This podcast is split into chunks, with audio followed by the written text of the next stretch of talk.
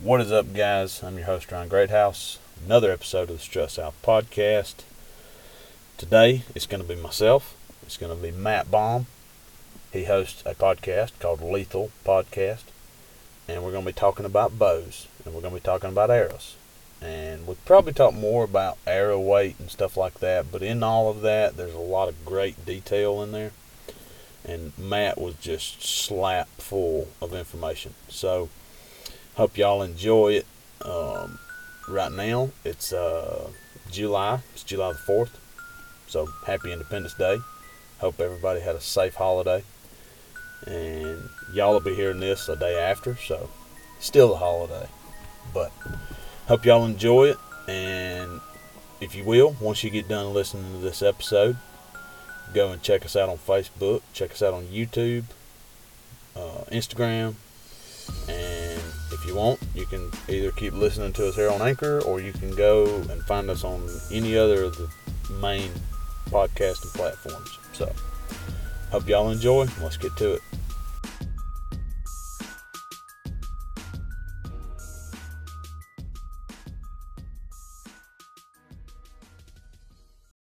All right, everybody, welcome back to the Strut South podcast. We are on episode 40. And today, I guess since we're all getting ready for deer season and we're all making plans, we might need to talk a little bit about um, what we're going to shoot those deer with and uh, talk about bows and stuff like that. And to talk about that today, I got Matt Baum, which that is how you say your last name, right? Yeah, yeah, that's it. Like like the thing with the German spelling. Awesome. I'm glad I got it right. But we got Matt Baum on here, and uh, we're going to talk to him today. What's up, Matt?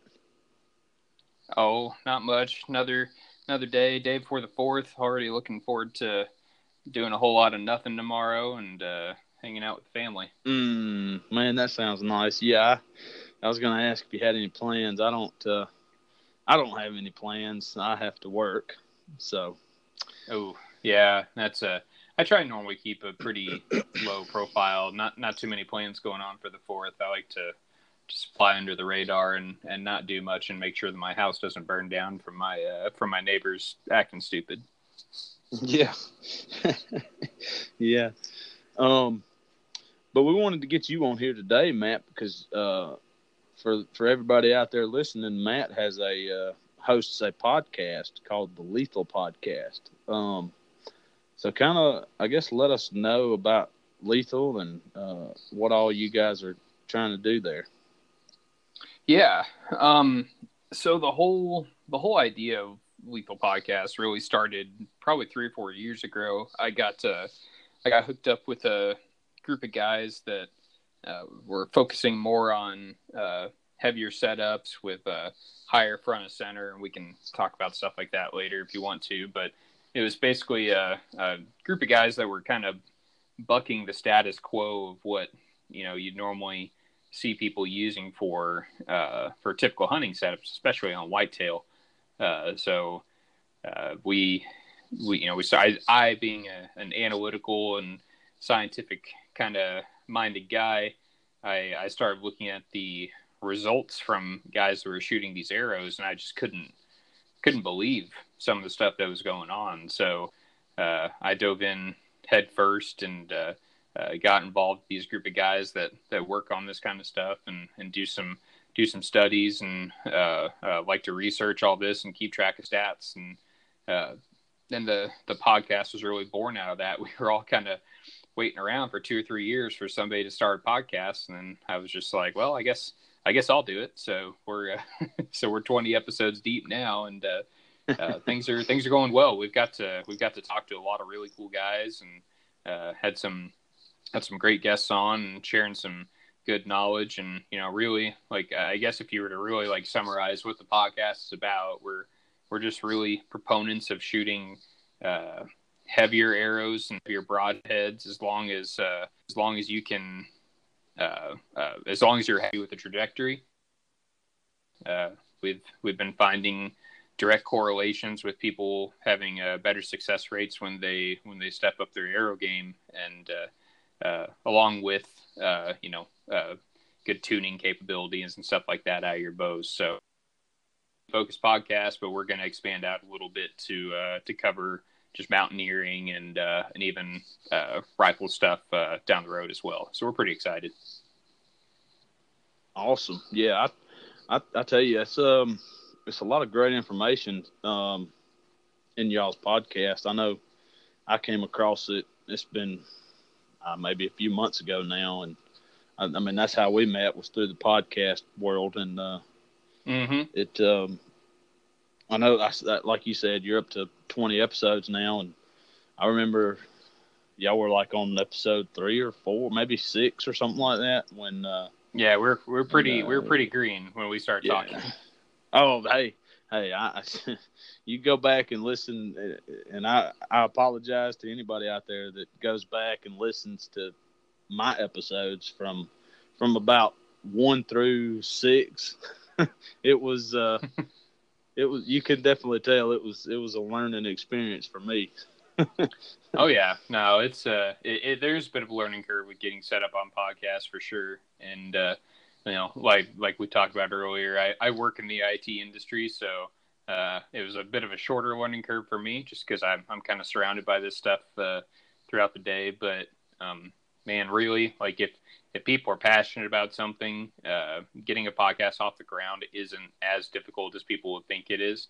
And when you have hosts like Anchor, uh, like what we use, it's completely free. It doesn't cost anything. So yeah, uh, no, no, no excuse uh, to not do it if you want to. Yeah, yeah, I will say like it was for me the the the actual setting it up and doing that that was that wasn't really a problem for me, but for me it was just more of being comfortable talking. that was probably mm-hmm. my biggest thing. and uh, you could definitely tell I, I was enunciating way too much. um, but yeah, uh, we'll go ahead and get get into the actual podcast here. But first, we'll do a uh, we'll do a rapid fire Q and A. Yeah, yeah, I heard I've heard a uh, couple of these. So I'm I've, i came I came mental uh, mentally agile to try and answer some of these questions. Awesome, awesome. so so since you've heard a few, you know you know the rundown. All right. Um, I got one more I'm thinking of. I don't know. I probably think of it on a on a whim because I try to keep them as random as I can. mm-hmm. Hey, get, go for it. I'm I'm always um, down for a good random question. Um. All right. Compound bow or traditional bow? Oof. Um, I have I have shot a compound January, but the January were and it's actually we can we can get into this story later if you want, but I have fallen in love with shooting traditional bows. And this has come from somebody that has bow hunted for a long time and I still have a compound and it normally sits in its case in my office and doesn't get shot very much. And my recurve is shot basically every day. And so I, that there's something about uh, a single string uh, that that just gets me. But I enjoy both. But as of right now, traditional has my heart. Hmm. All right. Um, fixed or mechanical broadhead? Ooh. Well, if you listen to the podcast at all, uh, so uh, I'm definitely a fixed blade guy. There are some mechanicals out there that are better than others, um, but I've just, uh, you know, I and I know uh, people, uh, you know, like the Drurys, like the Lakoskys, just murder everything with mechanicals. But uh, I've I've just had too many horror stories between all the people that I that I know and hunt with uh, with mechanicals to to really uh, give them a chance on any big game anymore. So I stick with fixed blades. Hmm. Okay. Yeah, I, there's a there's actually an, a uh, podcast I've been listening to, um, and they talk about uh, broadhead that they use. Um, the whitetail, it's whitetail legacy, and uh, they've been using like uh, I think they're called veteran broadheads. Um, yeah, the the veteran VIP. Yeah, and and I think some mm-hmm. some I'm not 100 percent sure, but it's like it can shoot as a fixed blade or mechanical or something like that. Mm-hmm. So the veteran is a uh, um, it, it's probably one of the better designed uh, um, mechanicals that are out there. One of the things that I do like about it is that even so, it is mechanical, quote unquote, right when it opens. Uh, um, but if it doesn't open, it's still like an inch and a quarter cut, uh, which is pretty wide for an unopened mechanical. Uh, mm-hmm. And they use 440C, which is a pretty a pretty good steel. Uh, it's a stainless. It's a uh, Japanese uh, grade uh, um, stainless steel that's used for like high end cutlery. Uh, so yeah, they're they're probably one of the better mechanicals that are out there, and I think they make one that's like 175 grains. so mm. if if I were to sh- if I were to shoot a mechanical, that would probably be one of my top choices. Yeah, that's like shooting a freight train. mm-hmm. yep. uh, wait, wait till you hear some of my other broadhead ways. Don't make you blush. All right. Uh, still in the uh, rapid fire here. All right. Uh, favorite biscuit. Oof. Man, I don't even know. I don't know what she uses, but my grandma makes some biscuits that are just out of control. I think they start as like an like a out of the can biscuit, but she like she takes the whole thing out of the can and then she mixes it with more stuff. Uh, so I think it, I think it starts as like a Pillsbury like uh, buttermilk biscuit, but she puts man I want to say she puts like may or uh, ranch. She puts ranch dressing in it and uh, something else. I can't remember what it is. Uh, mm-hmm. but yeah, a, a, buttermilk with and she adds some ranch to it, and man, it's it's something else. Mm. Yeah, you you really can't go wrong. Any any type of breakfast that ends in the word biscuit is probably gonna mm. be good. Oh yeah, biscuits and gravy is like my number one uh, pre-hunt meal of choice. Mm. All right, uh, one state that you'd like to hunt. Ooh, well, Alaska is kind of a too easy answer for me. Uh, so, um, a state besides Alaska. Uh, I think I would really like to hunt somewhere up north, like Minnesota, northern Wisconsin, like as close to Canada as I can get. Uh, there's just some monster, monster whitetail up there. I mean, whitetail that are pushing 300 pounds on the hoof. So I'm, uh, I'd, I'd really like to, you know, we get pretty big deer here in Missouri, but it's not, it ain't like that. So I, would really like to uh, hunt uh, the the northern northern part of the U.S., probably northern Minnesota or northern Wisconsin. Yeah, I think if if I could choose, I mean, I can hunt deer or turkeys. Pretty much, I mean, it's pretty much feasible. If mm-hmm. I really wanted to, I could pretty much hunt them anywhere. If I, you know, if I really wanted to, but I think if you if somebody asked me that, or somebody asked me what hunt would I love to go on the most, I would I think I would probably want to go and hunt a stag in like yep. New Zealand or something like mm-hmm. that. That's, yeah, New, Ze- New, New Zealand red stag is definitely on my bucket list too. Yeah, I watched. Um, what's the what's their names? Uh, gosh, their first name is I'm drawing a blank with their first name, but the, the last name is uh, Sin Cirillo, or I think I'm pronouncing that right. I don't um, know. Oh, gosh, I can't remember their names people out there listening, y'all might know what I'm talking about. But man, I it got me hooked whenever I saw them hunting. It was a hunt on TV, and I saw them hunting over there, and I think they were in New Zealand. and They were hunting those red mm-hmm. stags. It was it was pretty amazing. Oh yeah. Well, the red stag roar is so different from from an elk bugle, even though they're pretty similar animals. And uh, yeah, I think the the hunt that made me be like, yeah, that's on my bucket list is uh, uh, Josh Bowmar hunted one, and in that hunt, that stag just like crests over this hill and just lets lets out this this huge roar. It just sounds like a dinosaur is right in front of him. And I was like, yeah, mm. I'm trying I'm trying to hunt one of those. So it's mm. it's on the list. yeah, yeah. Um, well, we'll go ahead and get right into the, talking about some archery and stuff. Um, so I mean, I kind of didn't really make up a game plan for this episode for those that are listening, so we're just going to wing this. And uh, my first welcome thought, to I mean, welcome to every episode of Lethal Podcast where we just wing the entire thing. sometimes, hey, sometimes you just got to. It works out. It works yeah, out. yeah. Um, I mean, really, the the biggest thing that's kind of on my mind right now is um, because I was telling you before we started that I'd listened to one of your guys' episodes about shot sequence, and um, hmm I mean, I don't know. I think, I think the best thing to start with, I guess, would be if somebody is looking to get into bow hunting for the first time. hmm What do you think would be the best route? Well, uh, I would go to. Well, actually, I wouldn't go to your local pro shop first.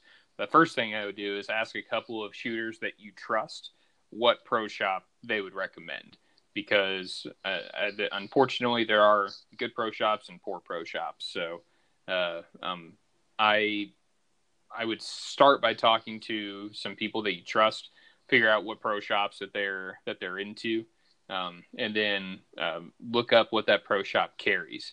So, what I would encourage people to do is to try multiple bows um, that that are within their price range. So, like if you you know if you have more of an entry level price where you just want to get a get into a bow that's you know 500 bucks all in, um, then go into a shop and being able to shoot you know like the the Hoyt that's really adjustable or the Mission that's really adjustable or the bear that's really adjustable, or the the diamond or Bowtech that's really adjustable.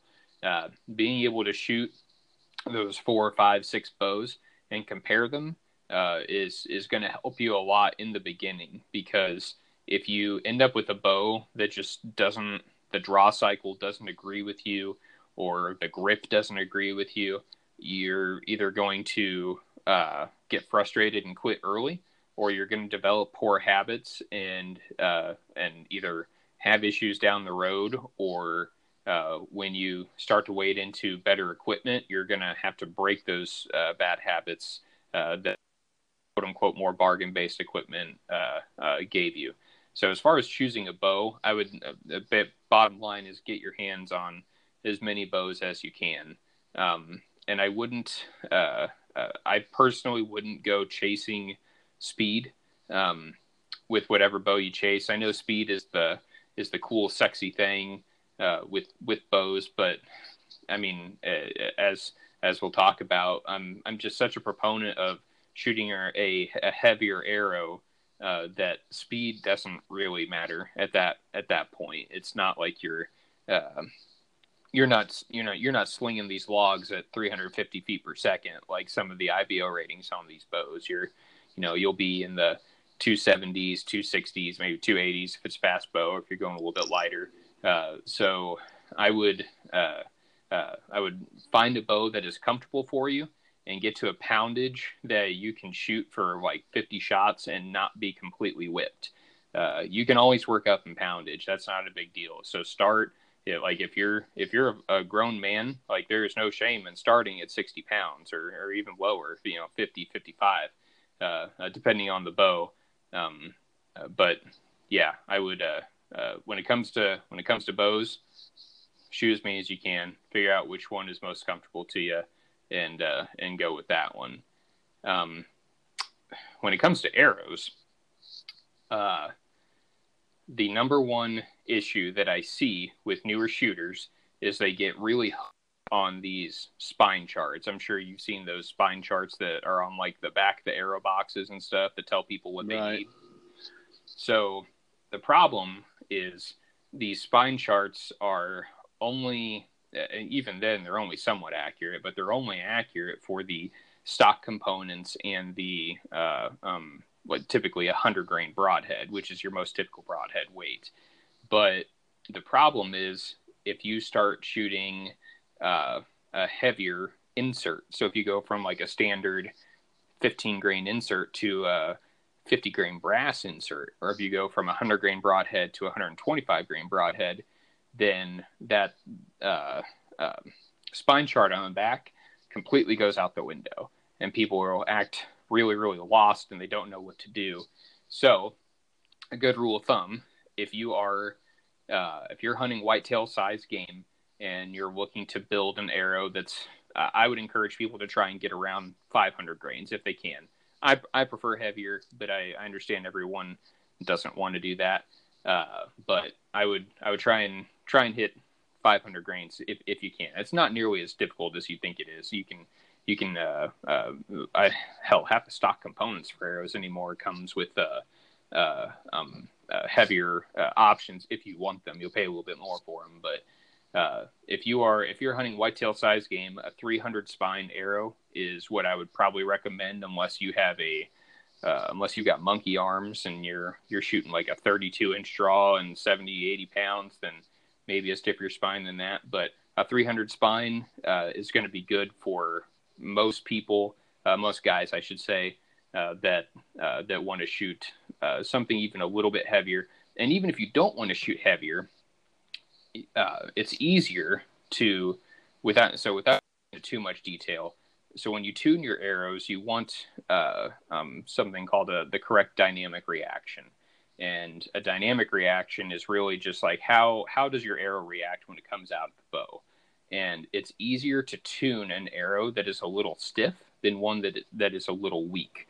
So if you get a 300 spine arrow and you don't want to go with a heavier insert, and all right, guys, we're going to pause right quick to bring you word from the sponsor. and realm, the sponsor is onX Hunt Maps. Um, and guys, if, if you don't have onX, you should really try it out and use it. And then, if it you is an awesome app. You're going to go out it's west. A, it's a great mapping system. Like For me, I find the most use. I get the most use out of it. I would, hunting turkeys uh, on public land. It is great for private land. Um, it's great for hunting whitetails because you can use uh, a topo feature, and you put a filter on there, uh, and it allows you to look at a hybrid map with that topo overlay. Most other spines, it, you'll that's typically just see man. That uh, feature in itself is 400s, gold. Uh, some make a Um, 320 and stuff And then like that. I would say the next best is feature after that and if you hunt public land, as much because is people get so it shows you all the areas the that you have box. access to These- to a lot of hunt. these stores don't carry them So you can uh, go from there. immediately. But if you're you- trying to plan a hunt to order some on public ground, do it. You, just have You can go and find So on that uh, app. You see it. uh, So then you can go and find out how you can get your archery. Get a bow permits or whatever you need to get to be able to hunt there. arrows that are a little Um, bit stiffer just than what that's just uh, really two maybe great features of. A lot of features. So hope you guys try it out and let's get back to the show.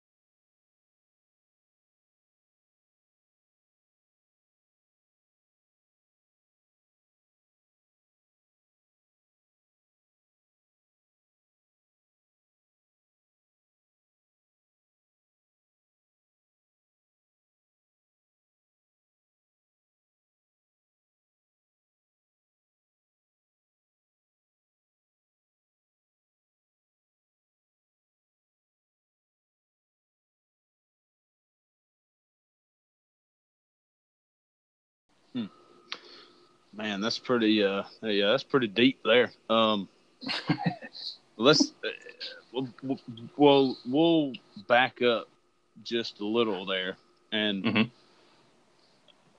because there may there may be some people out there that are that are going, man, like I I don't even like I've never even shot a bow. Like I don't know what it, what inserts are. I don't I don't understand what spine means and Um, if you're like that's, I would say that's kind of one of those steps that you would take after you've become comfortable with the bow you've you've picked out.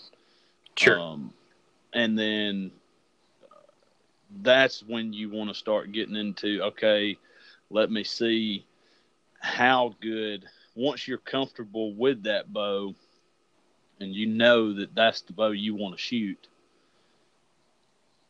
then that's when you would probably be like all right let me let me dig in a little deeper here and I'll figure out how I can make this bow perform to the best that I can make it perform yeah, with arrows absolutely. and stuff like that. Um, now, yeah, I mean, there's there, there's there's definitely nothing wrong with starting with uh, uh you know some more affordable arrows. Uh, you know, just uh, the cheapest whatever they've got at the uh, at the pro shop or big box stores, it will will be plenty for you to uh, to shoot and because especially starting off you're going to lose some. It's just part of part of starting uh, bow hunting. You aren't you Oh, aren't yeah. going to keep all, all your arrows, and uh, Yeah. it def it can be frustrating for sure. Because I've, got- I've gotten a couple of my friends into bow hunting the last couple of years, and, uh, and they'll be like, "Oh, I just ordered these new Victory Xtorsions." I'm like, "Man, those are those are really nice arrows." And then a month later, they're like, "Yeah, I already lost three. And I'm like, "Oh, that sucks."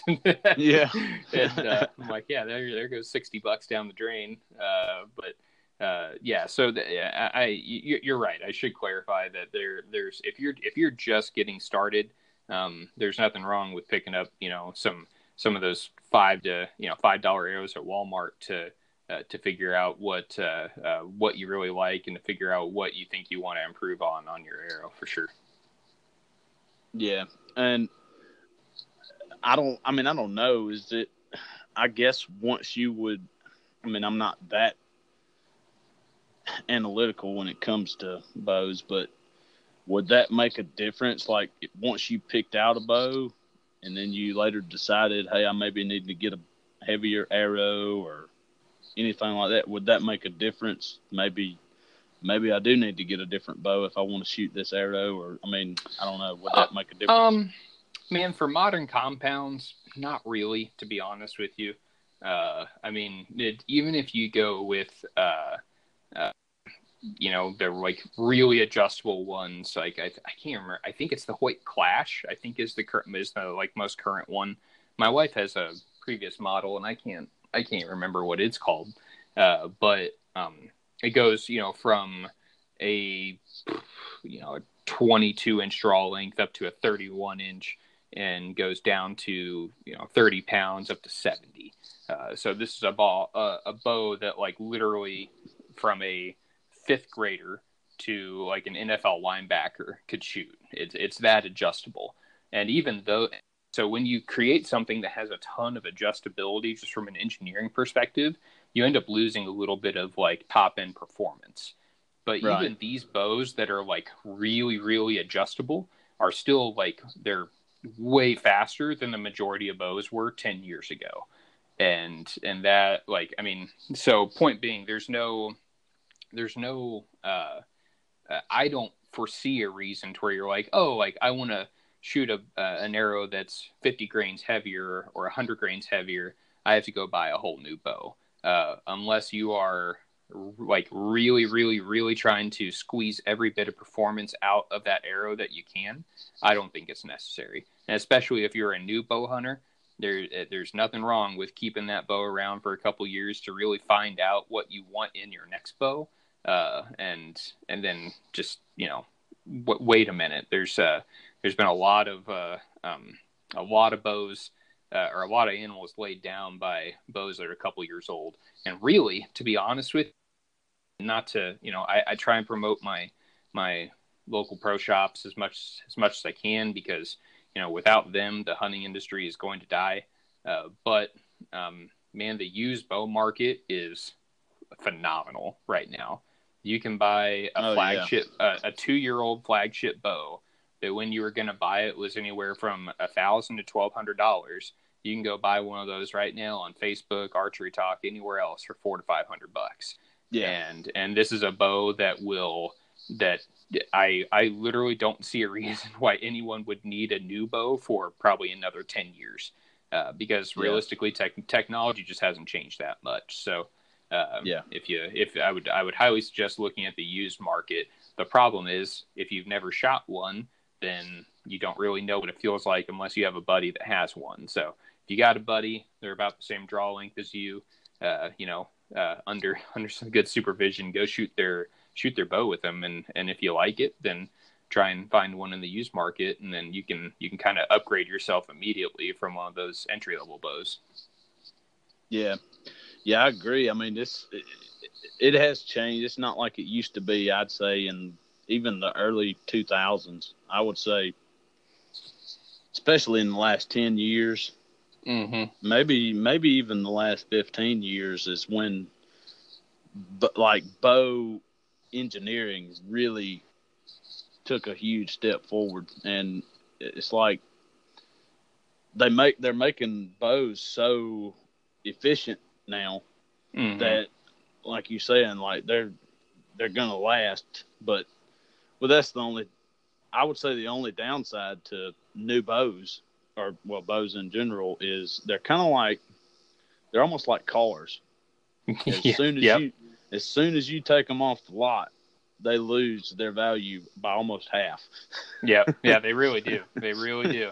And and and the the guys that want to shoot the newest bow every year will practically give these things away because the new, the new bow is at the shop and they have to have it. So if you yeah if you can uh, around uh, the summer and fall when guys are are buying these new bows that are just coming out, if you can have a couple hundred bucks laying around, you can you can get uh, some pretty pretty good deals.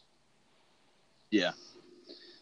All right. So, all right. So now, now that we say I'm I'm a new hunter and I've got my bow picked out, and I might still be, you know, figuring out what what arrows I need to shoot or what I want to Mm. shoot.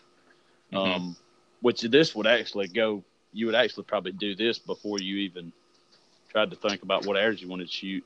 Is you would want to probably figure out what kind of sights you would want. Um, Yeah, yeah. Um, so, in- uh, and know, obviously, we're speaking for the compound world. Uh, recurves or traditional guys don't don't use sights too much, but um, yeah. So there's basically two main types of sights. There are uh, multi pins where you'll have three, five, seven, uh, and really now that that used to be that the like everyone made a three, five, and a seven pin sight, Right. and now and now there's like fours and sixes and like every other number so you can really do whatever you want uh, and then there are single pins so there's a multi-pin and a single pin and typically single pins are sights that you can uh, you will have a slider more or less to be able to move that sight housing up and down. Whereas a uh, multi-pin sight wherever you bolt it in that's where it's at and it doesn't really move. Uh, but a, mul- a single pin sight, uh, there's uh, a, a roller or you know some type of gear where you can move it up and down, and there's like a tape. Sometimes they're literally like a piece of paper that you tape on, or it's a little piece of metal that you you screw into the sight, uh, and you can uh, uh, move it up and down and be very very precise in your yardage. Uh, and and now they've even got hybrid sights where it's it's a multi-pin sight and then you use the bottom one, uh, the bottom sight, so it'll be like a five pin sight, and then you can go ahead and still move your sight housing. So uh, it's the sights are getting crazy; they're absolutely nuts. Um, Yeah. But I I I prefer personally a single pin just because I don't like my sight picture to be like really crowded. I don't like a ton of stuff in there when I shoot compounds. mhm. Uh, so I've I've shot a single pin for probably four years now, and I've I've never had an issue with it. Um, the the downside to it when you're hunting is you know if you range an animal at uh, 35 yards and then they you know you draw back and then they walk behind a tree and they pop out again and they're at 20 yards well if you're using a multi-pin you just put your 20 yard pin on them and let it rip but if you're using a single pin then you kind of have to kentucky wind it at that point and Mhm. and guess where guess where your pin should be. So that is kind of the downside. However, in a real hunting situation with hunting weight arrows, uh, typically if you set that pin at 25 yards, uh, at least for you know for me here in Missouri, I, I, normally set it at 25 yards when I was shooting compound, and uh, I would feel comfortable taking shots anywhere from 15 yards. I'd you know I'd hold uh, uh, a couple inches uh, low, and if I was hunting or you know if they were out to 35 yards, I'd hold I'd hold a couple inches high and it you know never had any issues. So that's the the simplicity of a single pin is what what I like about it. Just not a ton of uh, uh, it, it doesn't make my picture crowded, which is it just helps my concentration. Yeah, yeah. I use I use a multi pin, uh, but it's those uh, what do you call it? The decreasing diameter um, mm-hmm. Oh, yeah. so on on your bottom ones, it's like a ten thousandths or something right, like that. Right. Yeah, yeah. I yeah. see. I uh, unfortunately, I'm I'm still I'm not that old, but my my vision uh, working in IT is going a little bit quicker than I'd like it to. Uh, so I, I, actually, but uh, uh, the opposite of what most people do. Uh, when guys get older, they normally go with bigger pin sights, but I feel like I need to see the target better, so I go with a smaller pin. So there's right. typically three pin sizes. There's uh, 20, there's 0.29, 0.19, and 0.10. And 2.9 is like a beach ball out front. It's huge. Uh, but a lot of old timers like that because especially if you're shooting deer up close, it don't matter how big it is. Yeah. But if you're tra- if you're trying to be accurate at longer distances, having a smaller pin that doesn't cover up as much of the target is really helpful. So yeah, I like a ten thousandths pin. Right. Yeah. I my uh my sight I can't remember. It's a TruGlo. I don't know the name brand exactly, but um, it was a five pin sight, and mm-hmm. but I mean, after shooting it for about I think the first season, I and getting comfortable with it, I was like, man, you know what? I'm I'm not gonna shoot a deer at 60 yards. Like I just know yep. that I'm not going to. So there's no need in me having a, a fifth pin. And mm-hmm. I, so what I did, I just took one of those pins out completely. And now for my 40, my 30 and my 40 yard, well, actually my 40 and my 50 yard pin, they're like, they're both the, the, that 10, the 10 thousandths. And, uh, mm-hmm, mm-hmm. it works pretty nice. Um, yeah. Yeah, that's that's that's a smart idea, especially you know, like I said, like me, I don't I don't really like a crowded sight picture.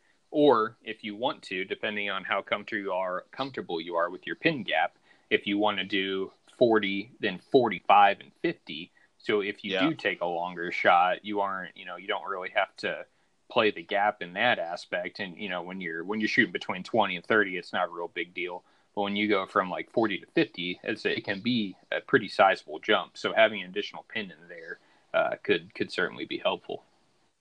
Yeah.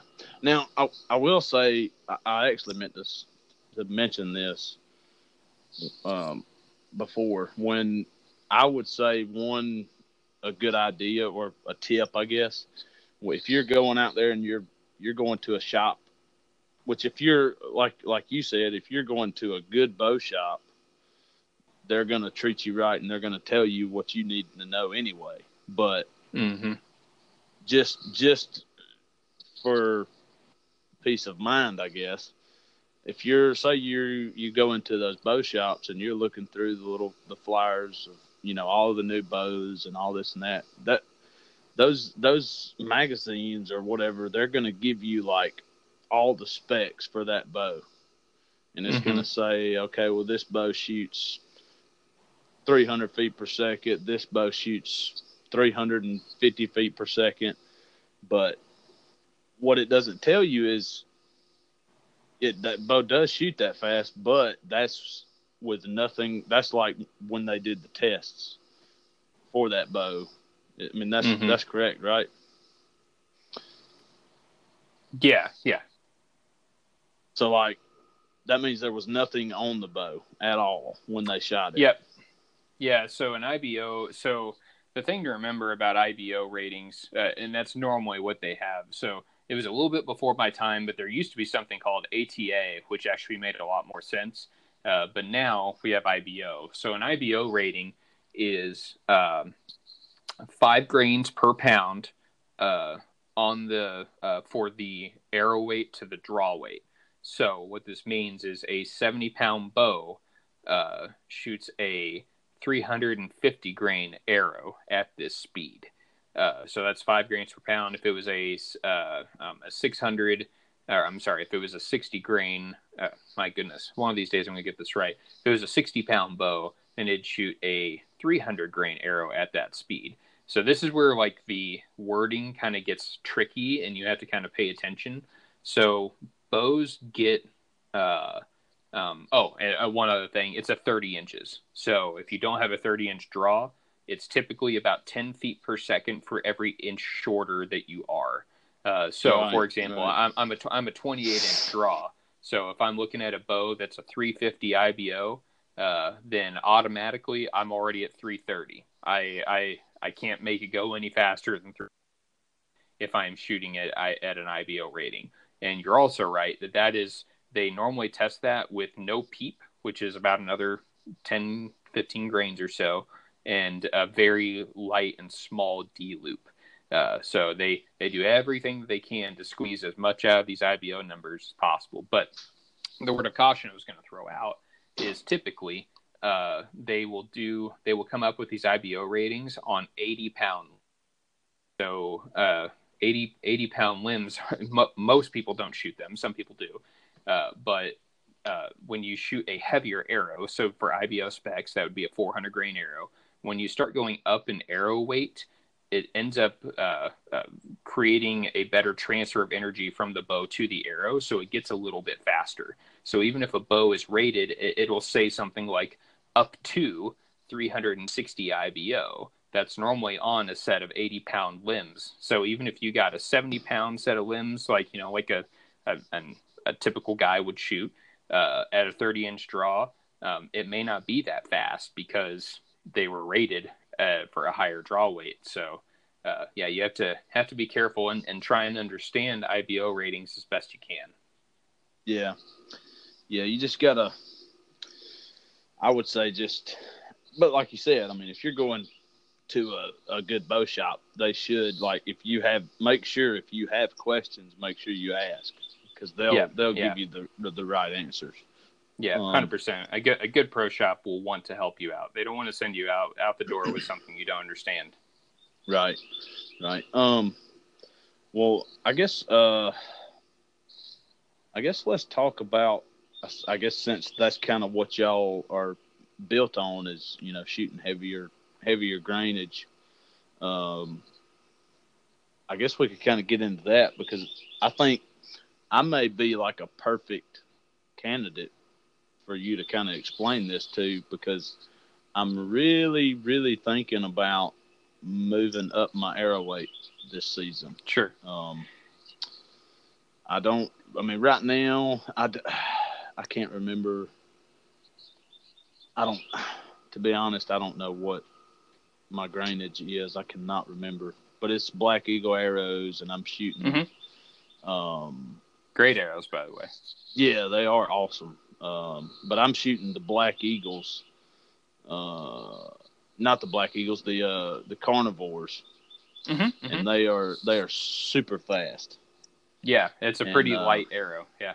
Yeah, yeah. So I'm I'm really in the I might be in the market for some heavier arrows. Um, so, I mean, what what would you suggest? So, uh, well, the, the, first thing I normally ask people, uh, you know, if they're interested in heavier arrows, is if they've ever had a had an issue where they uh, where they think that they want a heavier arrow. Like a, a lot of these guys uh, will will seek out heavier arrows um, after they've you know they hit a deer in a shoulder and got no penetration or uh, or they're you know they're about to go out west and they want to they want to hunt bigger game so they want a heavier arrow so typically understanding why is is where I like to start. Um, but if you uh, the the the why for me uh, is pretty simple. Um, I don't want to be limited on my shot selection uh, that that I am given from an animal, uh, and I want to be able to take a shot more or less from any angle. And uh, that there are uh, there have been a lot of studies done that show that uh, once you hit certain thresholds of arrow weight, that bone in North American game just can't hold up to that kind of um, force that's being applied on it from that arrow. So for me, uh, because I don't like, I don't get to hunt, you know, I don't get to take off two or three weeks uh, for deer season when it rolls around. I'd love to, but I don't. I, I'm a weekend warrior. That's what I get. So if a deer walks up to me and gives me either a hard quartering two or a full frontal shot, these are shots that a lot of guys wouldn't take. But I won't even hesitate. I'll I'll I'll put one through the pump house in any direction. I'll send it. I'll send it on a Texas style heart shot uh, all the way up and through the chest. I've seen it done. I have 100% confidence that my gear can and will do it. Uh, so, uh, and like like I said, I shoot I shoot way heavier than most people do. I shoot I shoot 650 grains, uh, which is a lot, for a lot of guys. It's almost double their arrow weight. Uh, uh, but um, I, I definitely don't think that everyone has to do that, especially on whitetail. Whitetail uh, if you don't hit the the shoulder knuckle or the pelvis, you typically don't have a real big issue. The the scapula uh, creates issues for guys sometimes, uh, but uh, if you if you can get an arrow uh, at that 500 ish grain range, then you'll be in a way better spot. Um, so something that we reference quite a bit is the 12 penetration factors. Uh, this is um, really created. This list was created by a, uh, a guy named Ed, um, who some people love and some people hate. We just happen to be in the camp that really enjoys them. Uh, so the first two things on the 12 penetration factors, and don't worry, I'm not going to run through the whole thing. So if you're listening, you don't have to run off. I'm not going to talk about this for too long. Uh, but the first two things are, are, are structural integrity. The arrow and broadhead has to stay together when it impacts something hard and number two is arrow flight. So, out of all of this, I don't want people to think that uh, you just have a remedy of like, oh, I just add more weight in my arrow and everything's good to go. It's not. It's not quite where. Uh, it's not quite the direction we're trying to point people. Um, if you have an arrow uh, that is heavier, you need to ensure that it has good arrow flight because a lot of these guys will uh, they'll be like, oh yeah, I just need a heavier arrow, add 50 grain brass insert, bump up 25 or 50 grains in the broadhead, and then go shoot it. And the arrow flight sucks, but they think because it's a heavier arrow, and that's cure all. When really, a very good flying lighter arrow will probably penetrate more than a poor flying heavier arrow. So, whatever you do, just make sure that your arrow flight looks good. Uh, and and there's, you know, we can when when we get closer to to deer season, I can certainly come back on. We can have a whole episode about just bow tuning if you want. Uh, but uh, um, the the other important part, number one part of the 12 penetration factors is structural integrity. Make sure your stuff isn't going to break. Uh, so that's why we th- there's really two main things that we like to do. We like to shore up the front of the arrow with a better insert or a footer so, an insert for those who uh, may be really, really new to bow hunting is just the part that goes into the front of the carbon tube that is your arrow. And it's got uh, um, machine threading on the inside to thread your broadhead into.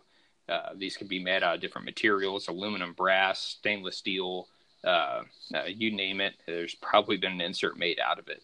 So, going from a lighter, um, you know, a typical insert is between 12 to 18 grains to a uh, you know a, a brass insert, uh, or even better yet, like a, a, stainless steel insert from somebody like Ethics, uh, is really going to help the front of your arrow uh, um, build up durability. So if the broadhead doesn't break, and then you have some type of like weird force that's applied to your arrow, having that better uh, insert is going to help you tremendously to make sure that, that carbon doesn't snap.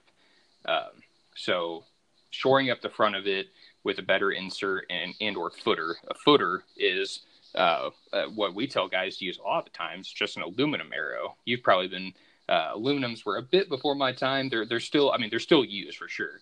Uh, but you you might remember aluminum, Oh, yeah. Ryan. Oh yeah. Uh, um, and and they're great arrows. They're phenomenal. They're super tough. The only problem is they bend.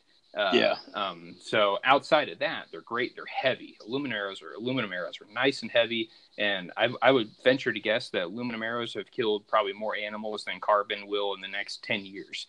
Uh, um, but because they bend, they make uh, uh, poor long-term hunting arrows. But the good news is you can still buy aluminum arrows, and they're really cheap. Like you can buy uh, an aluminum arrow for like four dollars, and then you can take these arrows and you can cut uh, um, cut them into small pieces that are like two inches long, and use it as a footer. So you can slip it over the front of that carbon and glue that on there, and it really protects the front of that because so then it, it essentially kind of full metal jacket. A lot of these have, have heard of full metal jacket arrows, which I'm not a huge fan of, but the aluminum wrapping over the carbon is actually a really good idea in the aspect of shoring up the front of your arrow. So a footer or a good and or a good insert is a really really good idea. Um, and and typically you can you can bump up uh, if you have the proper spine, if you have a stiff enough spine. Uh, so you could take your carnivore, um, add a 50 grain brass insert. So take out your insert, um, which by the way, a lot so a lot of guys don't throw your arrows away just yet. Um, if you have an insert that was glued in there and you're like, well, I don't know how to get this thing out.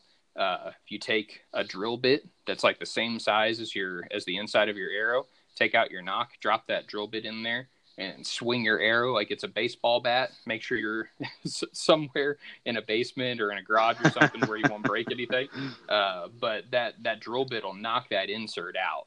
Uh, and it's a good way to because and it doesn't really hurt the carbon because it's just sliding down the tube yeah. uh, and it'll knock that insert out. So then you can add a 50 grain brass insert, a little footer that's like two inches long. It'll be another 15 grains, and boom, you've already added 65 grains to your into your arrow weight, which for some guys is plenty. You don't have to do anything else. yeah. Uh, um, so you're probably around, I would guess, a 400 grain range, maybe 375. Carnivores are kind of light, uh, so that would Yeah, put mine are- at Mine are mine are four hundred. Yeah, I just I just checked. Yeah. Okay, yeah. So there you go. So you're at 400 grains right now. So like, let's just say you did that. So then you're really adding 50 grains because you take out the insert that's 15, you add a footer that's 15, that washes out, and then you add your 50 grain brass insert. So now you're at 450, which is good. That's a that's a really really good start. Uh, so then, if you want to, you can take your current broadhead that you have, which most people shoot a 100 grain broadhead, and start looking at uh, some other broadheads. I prefer fixed blade, but there are a couple of uh, expandables out there, um, which can work. And typically, uh, it doesn't take a rocket scientist to figure this out. The more material you have, so the heavier the broadhead is, typically the tougher it is to break. Uh, uh, you know, obviously, if you take a piece of uh, you know quarter uh, um, all thread, uh, you know, you can typically uh, a person can just take that and bend it, and you know, it's not a real big deal. If you take a piece of three quarter inch all thread, you can't bend it because it's Yeah. there's a lot there's a lot more material there. So when you go to from a 100 grain to a 125 or 150 grain head, you're get your uh, heads that have way more structural integrity than your typical 100 grain heads. And the the thing that people think, a lot of these people think that when you start moving up in broadhead weight uh, or, or arrow tip weight, I should say, that uh, that things start to get really expensive. When really they don't. You can get really really nice broadheads from companies like VPA or uh, Cutthroat uh, for the, the exact same price you're paying now, forty bucks for a three pack. Uh, nothing, nothing crazy. Now, I, I, I have some higher end broadheads that I won't, I won't tell my wife how much they cost, but uh, um, they're, uh, uh, but you know, they're, they they can they can get pricey. But you don't have to spend buku bucks to get heavier broadheads if you don't want to. And frankly, I think VPA is a phenomenal brand, and it's it's certainly worth looking at if you are interested in going to uh, um, uh, going to a heavier arrow. Actually, what you should listen to, Ryan, I don't know if you've listened to this episode or not, is the Balling on a Budget episode. Uh, we so all three of us took we were given like more or less an assignment to build a cheap arrow setup that we would recommend and Black Eagle actually ended up being like the most used arrow. Go figure. Uh, they're really really good, and they're not they're not crazy expensive, so fully support them. Uh, and and we talked about VPAs, and there's another uh, broadhead company called Simmons. Um, uh, there's some some good companies out there. So heavier broadhead, heavier insert. If you've got the spine to handle it, then you're good to go. And an easy way to check this. Sorry, I, I, I keep rambling. These this is why our, our podcasts end up being like two hours every time because oh man, hey, it, uh, I'm I'm completely fine with it. Uh, an easy way to check this is to get something called a, a, a field point test pack. So uh, you can you can get these from uh, from Ethics, from Grizzly Stick, uh, from Dynamic Archery Solutions. All, all these companies will sell a test pack of broadheads to you, or not broadheads. I'm sorry, uh, field points. So they'll send you field points that are like 100, 125, 150, 175, 200, and like 300 grains if you if you're feeling kind of crazy like me. Uh, so you can start to screw in these broadheads. If you're like, okay, I want to add 50 grains to my current setup, will this arrow fly right? So you can, or am I happy with this trajectory? So you can just take that 150 grain tip and, and put that into your arrow instead of 100 grain, and you can shoot them back to back and see what the trajectory difference looks like. And spoiler alert, there isn't as big a trajectory difference as people think there are. People think that when you shoot heavier arrows, you're shooting rainbows out of there. It's it's not the case. It's really not a huge difference. You're your zero will change a little bit from your zero to 20, but your pin gaps don't open up hardly any more than they already were because this arrow is retaining energy a lot better downrange because it's heavier. So, but point being, if you, you can spend 10 bucks, buy one of these field point test packs, and really find out this is the heaviest that I can go on the front of this arrow. So now I can evaluate, you know, I can add 50 grains. So if I do that, then all I'm going to do is add this brass insert, add my footer, and I'm good. That's as heavy as I can go. Oh, I can add 75 grains, footer, and I'll step up to 125 grain broadhead. Oh, I can go up 100 grains, and I still am comfortable with the trajectory, and I am uh, still getting good arrow flight. Well, now I can go to a 150 grain broadhead and a better uh, brass insert and footer. So, depending, and there, there really isn't one uh, like a one size fits all remedy for this because there are some people that are already shooting like a weak spine. Like if you're a full grown man, you're shooting, you know, 30 inch draw, 70 pounds, and you're shooting a 400 spine, uh, uh, which is pretty weak. Uh, you, you, aren't going to be able to go up much. Uh, but if you're, you know, you're, oh, I bought these arrows and they're already a 300 spine, I didn't even know it. You don't have to throw those arrows away. They're totally, totally usable. Uh, and, and you can, you can, you can stack weight on the front and, and build a nice, good heavy arrow for, uh, for whitetail and be very, very proficient with it. Hmm. So yeah, sorry about that. Oh no, no, like that's 15 minute rant. oh man, that was good. That was really good. Um, well, you were talking about spine there. Um, mm-hmm. and and I I listened to one of y'all's episodes. I think it was like myths or something like that. And uh, mm-hmm. archery myths. Yep. I don't know if you, I can't remember if y'all were talking about grains or spine. I can't remember, but I think y'all said something about like there's like a myth out there that you know if you shoot this size arrow, oh that's too much arrow for the weight you're shooting, or it's not enough, or something like that. So mm-hmm. kind of if you can kind of explain that. So I think that particular myth was the uh, there there is you're shooting too heavy of an arrow for that bow. Um, so, uh, eh, but but we can certainly wade into spine because you're you're touching on something very important here. Uh, yeah. But the myth we we kind of talked about was uh, that there's this uh, myth that exists where people think that there is a like magical number number somewhere between like 450 and 500 grains where you will have the most proficient uh, arrow that you can possibly have out of your bow. Uh, so typically, uh, uh guys will, uh, when they're looking at uh, kinetic energy out of a bow, they'll, or when, when they're looking at an energy rating out of a bow, it's kinetic energy. And when they go online to these online calculators and they say, oh, like, well, if I'm going to shoot this, if my bow is this draw weight, this draw length, and this IBO, and I'm going to shoot an arrow that's this heavy, then it's you know 75 pounds of kinetic energy.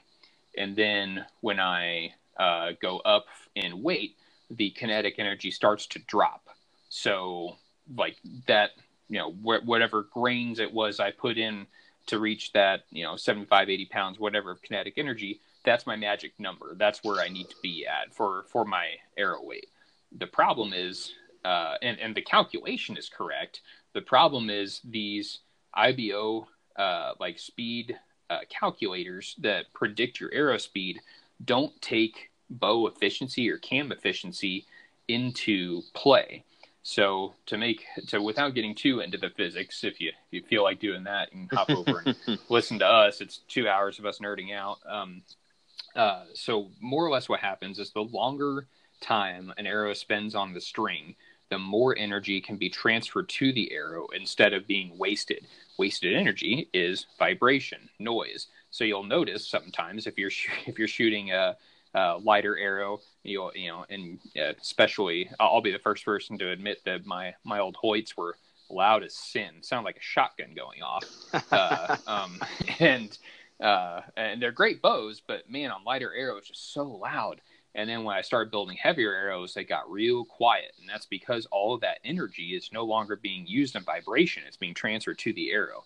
So these calculators don't take this into account when uh, when they're when you're putting in the numbers for this. So uh, when they say your maximum energy is going to be an arrow around 450 grains, it's not correct. So we've done testing uh, that shows um, you are going to continue to gain energy on uh, on arrows until you are over 20 grains per pound of draw weight or of arrow weight. So what this means is is every pound of draw weight that you're pulling on that bow, you need to have over 20 grains of arrow weight. So if you're shooting a, uh, a 70 pound bow, you would need a, a 1400 grain arrow to start to see some depleting returns and 1400 grains and it's, it's over 20 grains per pound by the way but i can solidly say you won't do it until 20 grains per pound. But point being you'll never like going from 450 or you know 500 to 600 grains you aren't losing energy. You're losing trajectory and it may not be comfortable for you and if it's not comfortable then don't shoot it. But you aren't losing energy uh, you would have to shoot an arrow uh, way heavier than a standard arrow and than anyone would hunt with uh, to start losing energy. And a good a good way to look at this that is just like proof in the pudding is uh, bow fishing arrows. Uh, I don't bow fish. I really want to. If anyone lives in the Kansas City area and they want to take me bow fishing, please do. Uh, um, but uh, your fiberglass bow fishing arrows are crazy heavy. They're like a thousand grains. Uh, um, and the reason they make them so heavy is because when an arrow hits water, it loses a ton of energy. And but really, if you're shooting, you know, 10 feet away, 15 feet away uh, for bow fishing, you aren't worried about the speed of the arrow. Uh, so, you know, the difference between you shooting a thousand grain arrow and a 300 grain arrow doesn't particularly matter. Uh, so that's just proof that, you know, they wouldn't be making fiberglass arrows that heavy if they didn't have to. Uh, but to uh, continue to gain energy and be able to sift through the water like that, they need to be heavier. So that's the the myth that we uh, kind of discuss, discuss at length there. Um, but arrow spine you mentioned is yeah. is incredibly incredibly important. So uh, like spine is basically everything when it comes to arrow select.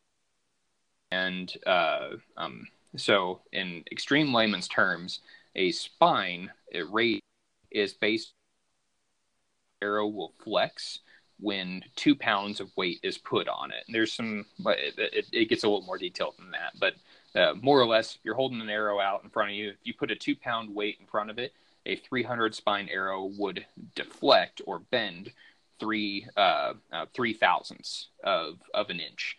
Uh, a 340 spine arrow would deflect uh, three uh, 340 thousandths of an inch, et cetera, et cetera. The only brand that is different is Carbon Express. Carbon Express flips it, and I st- I don't don't I, I tried to get them to explain it to me once, and they blocked me on Facebook. Like this is a true story. Uh, so I I don't I don't know why they do it backwards, but Uh, so if you're looking at Carbon Express and you're like, oh, 250 spine, that's way too stiff for me. That's actually, I think, I think it's a 400 spine technically from Carbon Express. So I just wanted to put that out there that all spine manufacturers are the same except Carbon Express. And I know Carbon Express is a uh, uh, is a very popular company, and they they do make some good arrows. Uh, so uh, if you're looking at Carbon Express arrows, just be mindful that their their spine selection is a little uh, a little bit different. Hmm, that's pretty cool. I did not know that. Um, yeah, that's uh, that's a lot to take in. But man, that was a lot of that was a lot of good info there. Um, yeah. Once again, sorry, long winded two hour podcast. Oh man, uh, hey, it, every episode. yeah, it doesn't matter to me. Which I mean, I'm glad we, especially I'm glad I asked that. I didn't think nothing about it at first about spine, but this uh, spine on your arrows is uh, very important. Um, Yep, yep. And you can you can get away with a little bit of a weaker spine than what a lot of people think you can. Uh, but when you start shooting uh, fixed blade broadheads, that's where you can run into some tuning issues. So you can shoot a weaker spine with a field point and have no issues, but the second you put your broadhead on there, uh, uh, it's going to show every single flaw. Stiffer is better when it comes to arrow spine.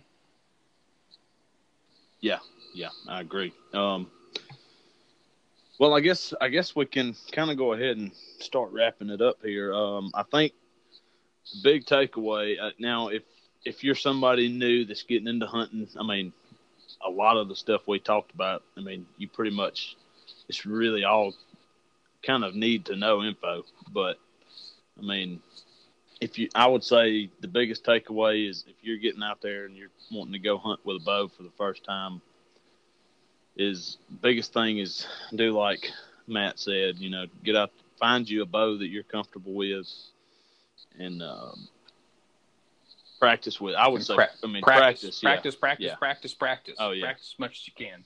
That's Yeah. you know, uh, like our our buddy Shane that I just had on not too long ago.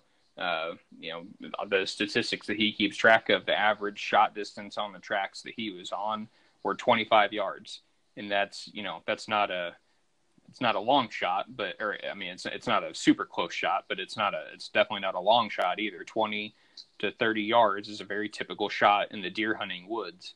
Uh, and Right. you know, if you, if you talk to most bow hunters, you know, right now that are, that that are going to the woods this fall and say, "How do you feel about a 25 yard shot?"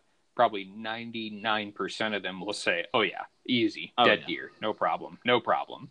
But the fact of the matter is that when when you get in the stand and and you see that that deer walking up to you, you know, buck fever takes over and and you you forget what your name is and you pee your pants and uh, yeah, and and you you you botch the shot and it happens. Like it's a you know the the second I stop getting buck fever is probably when I'll when I'll stop hunting.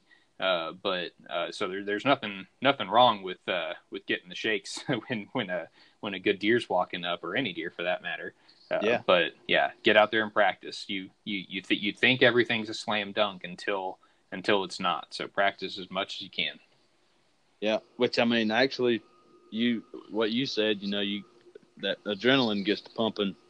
That's why you. I mean, that's why you want to. I guess get into the weeds that much. I mean, if you mm-hmm.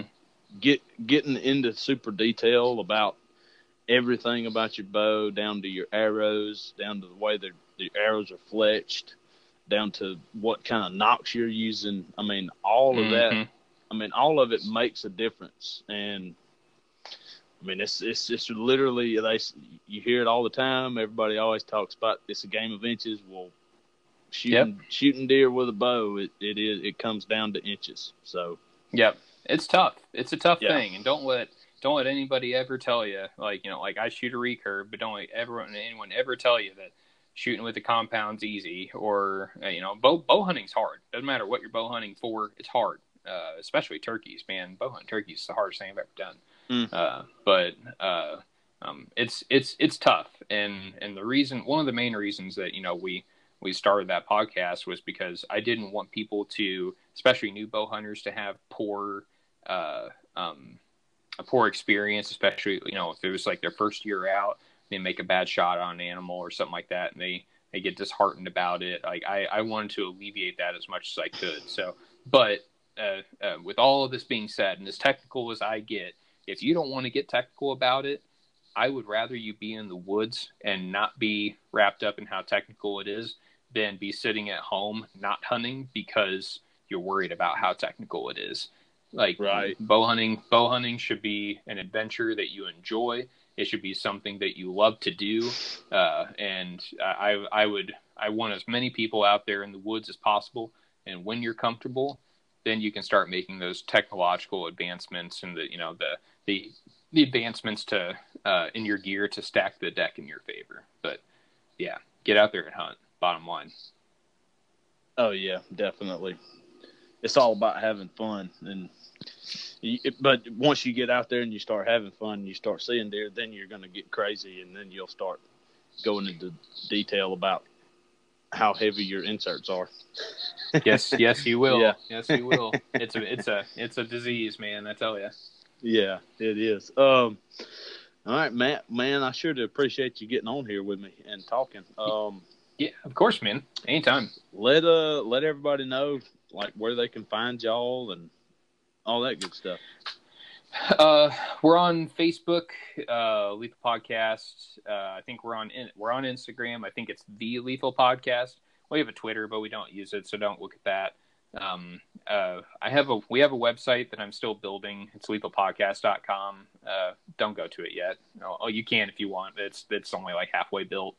Uh, so, but yeah, we're on every major iTunes or you know every major uh, um, podcast provider, iTunes, Spotify, Stitcher, uh, Google Podcast, stuff like that. So, um, yeah, you can if you if you type in Lethal Podcast on your uh, on your podcast listening uh, item of choice, then we should pop up. We're a little uh, slug riding a broadhead. Can't miss us.